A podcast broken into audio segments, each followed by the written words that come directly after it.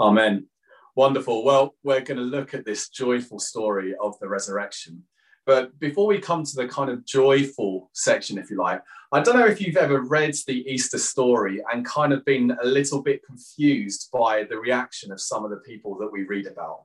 Um, you know, this is the greatest event in history. Jesus comes back to life, proving that he has victory over death. It is now the event that is celebrated all over the world. Every day, particularly on Sundays, and then even more particularly on Easter Sunday, the greatest moment that Jesus came back to life again, that he is now alive and he appeared to many, and he has appeared to many since, and he is still working and ruling in this world even today. The single greatest moment in history, um, the single moment that proves that what he did on the cross for us was enough, and that we can live forever we can have hope beyond the grave, beyond sickness. This amazing event that just seems to transcend even our understanding, but we can be like, wow, this is amazing. Jesus is alive. And because he's alive, our hope goes beyond our current circumstances and everything that we see. Jesus is alive. And then we read some of the story in the gospel, and Anne is absolutely right. They, the general picture is that they went from despair to joy, and they went from hopelessness to hope, and, and their lives were changed forever. But that isn't always the immediate reaction. Listen to this from Mark 16, verse 8. The women had gone to the tomb. They'd encountered an angel who had told them that Jesus was alive. They'd seen an angel. I mean, how many of us want to see an angel? And it's like, well, that, then I'd know what you want me to do, Lord. If you told me an angel was to appear to me right now and he told me what to do, I think I'd be pretty clear that's what God wants me to do. And the angel said that Jesus is alive. And the women then did this. And they went out and fled from the tomb, for trembling and astonishment had seized them. And they said nothing to anyone, for they were afraid. they said they were afraid. But Jesus is back from the dead. They were afraid. And actually, we see, we know from uh, from John's gospel that Mary Magdalene actually stayed in the garden, and it wasn't until she met Jesus herself that she then realized that Jesus was alive. Even then, there was some confusion, but suddenly her, her eyes had been opened to Jesus. And she went away and she told the disciples. And then again in Mark 16, we see this. But when the disciples heard that he was alive and had been seen by Mary, they would not believe it. They, they wouldn't believe it. Even though Mary was convinced, they wouldn't believe it. And then we see kind of more of the reaction as two disciples walk from Jerusalem to Emmaus. And Jesus comes and stands next to them, and they, they don't recognize him but they tell him how they're feeling. Oh, we thought Jesus was the one to come. He was going to overthrow the Romans, and we were going to we were going to see Israel restored to all that it needs to be. And and Jesus was the one. He was the Messiah. He was the promised one. And he he he was then killed, and he's he's now dead. And yet we've heard this story from the, some women that Jesus is alive, and we don't know what to make of this. They were confused and they walk with Jesus. I'm sure you know the story along the road to Emmaus. They get to Emmaus, they have communion together, and then suddenly their eyes are opened and they go back to tell the disciples. and still the disciples didn't believe them. The disciples had heard it from Mary and they'd heard it from those guys on the road to Emmaus. They were in a locked door for fear of the Jews, sorry, in a locked room um, for fear of the Jews. And they were in this place thinking, Jesus is dead we, we see glimpses that things are changing, but Peter and John ran to the tomb. They saw that it was as the women said, but they still didn't know what to make of it. They were in a locked room. Jesus appears to them, and suddenly it's changed. But still, it's not fully changed. They don't fully get it. And Thomas wasn't there. And so Jesus um, hadn't appeared to Thomas. And the disciples say to Thomas, We've now seen Jesus alive. And so you've got Mary, you've got the guys on the road to Emmaus, you've got the whole uh, of the disciples in the in the room, ten of them saying Jesus is alive, and Thomas is like, I will not believe it until I put my fingers in the in the hands and in the marks in his feet and in his side. And then, of course, Jesus appears to him. And actually, that story continues, doesn't it? Despite all the evidence for the resurrection, people still are confused by what it means. People still don't grasp the significance of that event, despite and it says elsewhere in the Bible that Jesus appearing to over 500 people at one time. Not everyone was convinced. Even in that day, let alone today, people are not convinced by the resurrection. And I wonder for us, is there still something about it that we're not fully convinced by? We might believe in the resurrection, but are we living like we believe in the resurrection? You know, in Romans 8, a wonderful passage, I would thoroughly recommend that you keep going back to Romans 8 whenever you're feeling like that you're struggling. Romans 8 is a wonderful passage. And from verse 9, it says this You, however, are not in the flesh, but in the spirit, if in fact the spirit of God dwells in you. Anyone who does not have the spirit of Christ does not belong to him. But if Christ is in you, although the body is dead because of sin, the spirit is life because of righteousness. If the spirit of him who raised Jesus from the dead dwells in you, he who raised Christ Jesus from the dead will also give life to your mortal bodies through his spirit who dwells in you. And so the significance of the resurrection is that the same power that raised Jesus from the dead is now alive in us. So we might say we believe in the resurrection, but do we fully live that life as if the power of the resurrection is alive in us? Paul writes it again in Ephesians 1. He's, he's praying for the people in uh, Ephesus and he's saying, I pray that the eyes of your heart might be enlightened so that you may know the hope to which he has called you, the riches of his glorious inheritance in Christ, and the, the incomparably great power for us who believe. That power is the same as the mighty strength he exerted when he raised Christ Jesus from the dead. The power that raised Christ Jesus from the dead is available to us.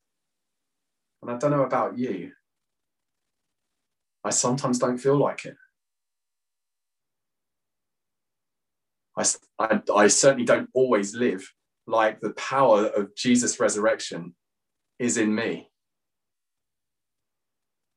And the good news is, of course, that when we do let God down, we can keep coming back to Jesus and we are forgiven because of the work he did on the cross.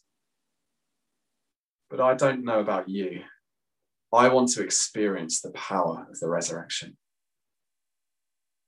I want to know him and the work that he wants to do in me in this world and see his hand at work to bring transformation, to bring life, to bring people back to him.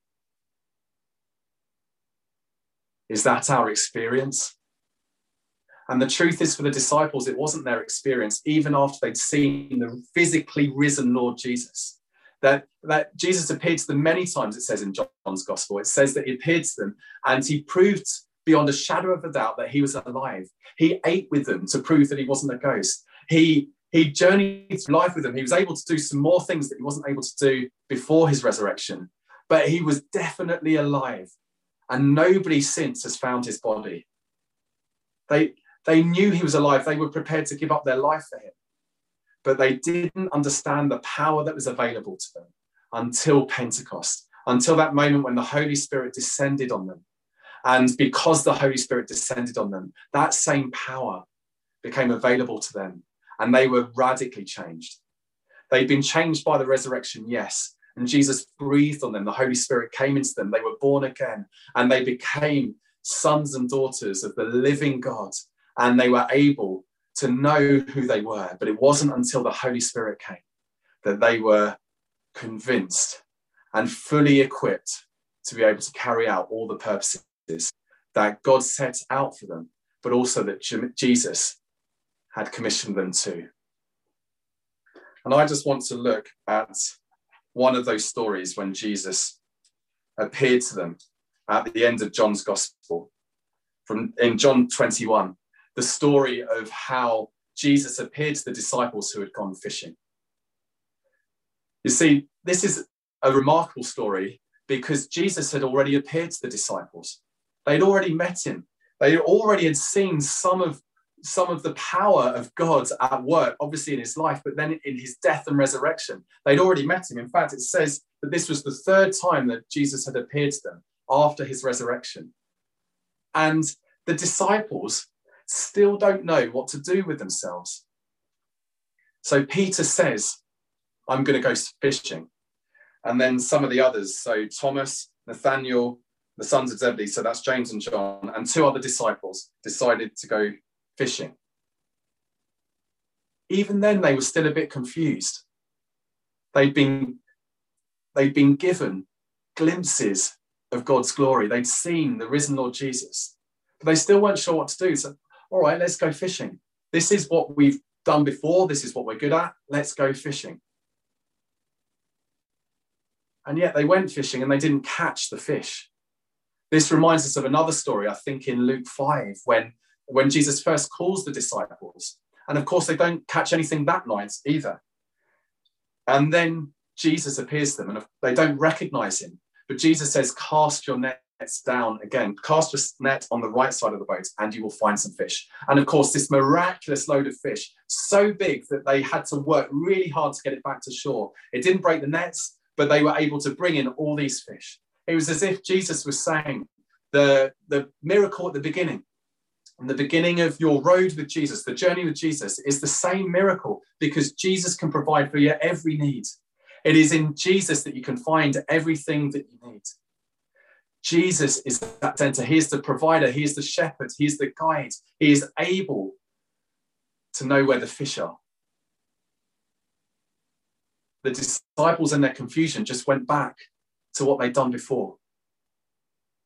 But it wasn't until they listened to Jesus that they truly knew where the fish were.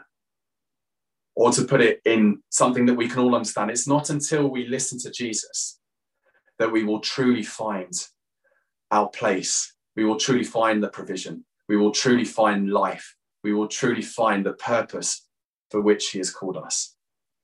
And I've heard it preached actually in North Bushey, but I've heard it preached elsewhere as well that when Jesus says, cast your net on the other side. That's a lesson for us all. When we're confused, cast your net. When we're disappointed, cast your net again. When we've got things wrong, we can cast our net again. And that, of course, is an application point. But, but I would simplify it to something even, even more simple. Listen to Jesus. The disciples weren't sure what to do, and they just went back to what they knew. But whether that's the right thing or not, it doesn't matter. Actually, the only thing that really matters is listening to Jesus.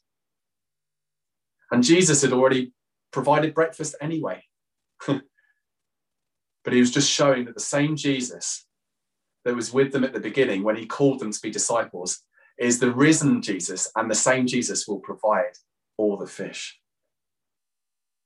So, in order to experience the power of the resurrection, Jesus says, Listen to me. And in fact, that is then brought out even more in the next part of the story. Because on the beach, when they're having their breakfast and the fish, G- Jesus and Peter have this conversation. It's a very famous conversation. The conversation that reminds Peter of his failings when he had let Jesus down. He had denied that he knew him three times. And so Jesus three times asked Peter, Do you love me? And Peter says, Yes, of course. In fact, he's hurt, particularly by the last time. Lord, you know I love you. Why would you ask me? And Jesus has two very simple words for Peter. And we see this in John 21, verse 19. He says, Follow me.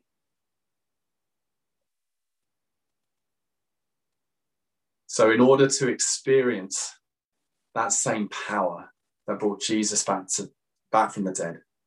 Listen and follow, or listen and obey. It's all part of the same thing, of course. But true discipleship is to know Jesus and the power of his resurrection and to follow him. And why it's significant that he's talking to Peter is because Peter let Jesus down. They'd all let Jesus down. We've all let Jesus down. We've gone our own way we have not fully followed all that he has for our life, even with the best of intentions. Peter had the best of intentions, said, Lord, even if I have to die for you, I will. And Jesus says, No, you will deny me. And of course he did. But Jesus says, Don't worry about that now. You are forgiven. The price paid for your sin is my blood shed on the cross. And to prove that it is enough, I'm alive now. And I'm saying all you need to do is follow me. And this is the picture of our lives in Jesus to follow him. For each one of us who have given our lives to Jesus, that to follow him is the only way. And we have said our past doesn't matter. We have got things wrong. We have made mistakes. We have failed. We have fallen short of the glory of God. But God has turned that around on the cross and given us the same power that raised Jesus from the dead. So we have been raised from the, the, the, metaphorical dead, if you like. We were dead in our sins, and now we have been made alive again. The same power that was alive in Jesus is in us to free us from our sin and to equip us to be able to live the life that He wants. To listen and to obey, to follow Him And I don't know about you, but I want to experience that power. I want to be more ready to obey. I want to be more ready to be able to just say, Yes, Lord. And of course, Peter, from this moment and after Pentecost, he ended up doing amazing things. He preached the sermon of Pentecost, 3,000 added to their number that day. And he preached other sermons that led many to know Jesus. And he healed he healed the lame, he raised the dead, he healed the sick, he delivered the oppressed. Peter was transformed by this power that he met in the risen Jesus. And I'm desperate for the same thing. I'm desperate to know him in that way. And what Jesus asks us to do is just to know him through his word, through prayer, through coming together and hearing from him and following him. So, whatever our circumstances, if we're confused, come to Jesus. Let's hear him. Let's follow him. If we're full of joy, look to Jesus and say, Lord, lead me. If we're struggling, look to Jesus. Let's follow him. He is the answer. He is the only way, the truth, and the life. That's true for us in terms of our salvation, in terms of leading us out of sin into the life that God has for us. But it's also true for our, our lives, our physical lives. When we are struggling, when we are confused, come to Jesus. And you're all aware of things that are going to change here uh, in North Bushey in terms of the church. There are, there are things to discuss that this isn't the moment now, but the only thing that we can really do is to follow Jesus. Maybe we're confused, maybe we're not sure. Look to Jesus. Maybe we're full of hope. That hope is because of Jesus. Follow Jesus. He's the only way. And my experience over the past year or so is the more that I've looked to follow Jesus, the more I've spent in time, spent time in prayer, in reading his word, in acknowledging who he is in my life, in listening to him. I, have seen some amazing things. And, and God has done some amazing things. I think most of you are aware of the job that I am going to be taking in the GP surgery as a first contact physiotherapist. Some of you know this story, but for me, it's amazing how I got it because I, have said to you that there are three areas that I sense the Lord is leading me to in this next season. One was to pray, and I didn't need any confirmation that that was a word from God. um, to pray is is there, it's obvious. That's something that I, I didn't need any confirmation on. But there were two areas that I wasn't completely sure from the Lord. And so I said, Lord, can you make this really clear to me? One was to, to go and do more evangelism, to reach people uh, for Jesus on the street, that kind of thing. And I was praying through this. What does that mean? What's it look like? Is it is this from you? Does that mean a change now? Lord, what, what do you want from this? And um, you'll know that I've been partnering with a ministry called Mission 24. And the leader of that ministry, Jonathan Conrath, is, is a really good guy. I've been I did an internship with him last year. And um, I felt I should share my journey with him, but I didn't sense it was quite now. Just something within me stopped me phoning him. Um, so I just continued to pray. until later on. And uh, I think about a month later, I sensed, okay, now's the time to talk to John. And when I spoke to John, he said, I explained to him everything that was kind of going on in my heart. And John said to me, It's really interested you've run because I'm just looking through the year and missions and stuff this year. And um, he had some people lined up for different things. Um, and as he was planning and preparing, he just sensed the Holy Spirit say, Don't forget about Dan Harrison. And so, a confirmation for us both that when we listen to the Lord, that he gives us indications that he is leading us. And that was, that was a confirmation for me and a sense that the same power that raised Christ Jesus from the dead is still alive and still speaking and showing us that when we follow him, he will give us what we need. And then for this job um, in the NHS, I'd already sensed that the Lord was leading me to do uh, to do some more physio work. And uh, when I first sensed this, I, I, sensed it was to go into the hospitals and help in the COVID crisis. Um, and so I went and uh, asked if there was any possibility and the, the door just opened wide. It was really easy, unlike last year when I tried in it and the door was shut. And so I, I worked through this. But then as the COVID, uh, the, the hospital began to recover from COVID and it was getting more like normal, I said to the Lord, this isn't really my area of expertise. This is not what I really enjoy doing in terms of physio. And so I said to the Lord, I was really specific, Lord, if you want me to be in the NHS, would you would you would you help me to get the job that I'd really like? And I, I was really specific. I said, Lord, I want it to be local. I want it to be part time. And I want it to be a first contact practitioner job um, because that was a promotion. It's a new learning opportunity. And that would still give me time to do some of the outreach work that I'd already felt confirmed. So I prayed that. And then the next day, I didn't even look for the job. It was Helen who actually found the job. They found this job that was exactly those things. And I don't say this to share with you anything that I've particularly done well. All I'm saying is that my experience is that when we listen to Jesus, he opens the doors and he shuts the doors. But all he's asking from us is that we follow him. All he's asking is that we put him first and say, Lord Jesus, help me follow you. And of course, there are ups and downs. We get things wrong, we try things and, and all that. But when his spirit is in us, we have the same power that raised Christ Jesus from the dead.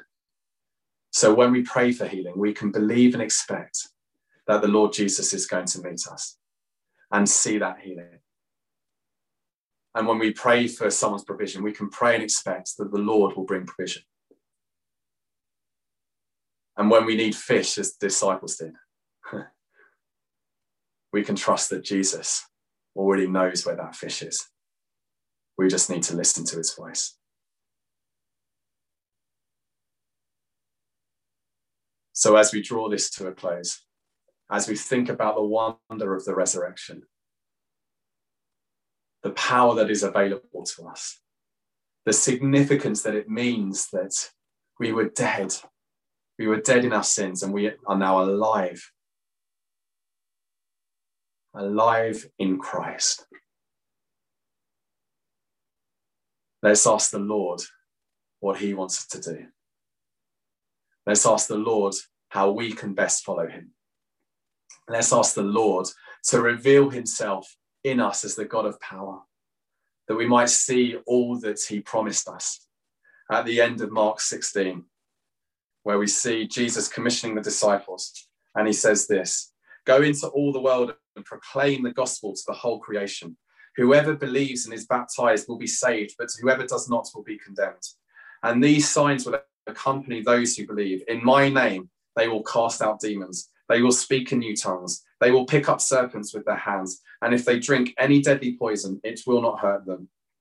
They will lay, lay their hands on the sick and they will recover. This is the promise that Jesus gives us when we are obedient to his call, when we listen to his voice, when we follow him. Let's ask the Lord to lead us, and we will follow him.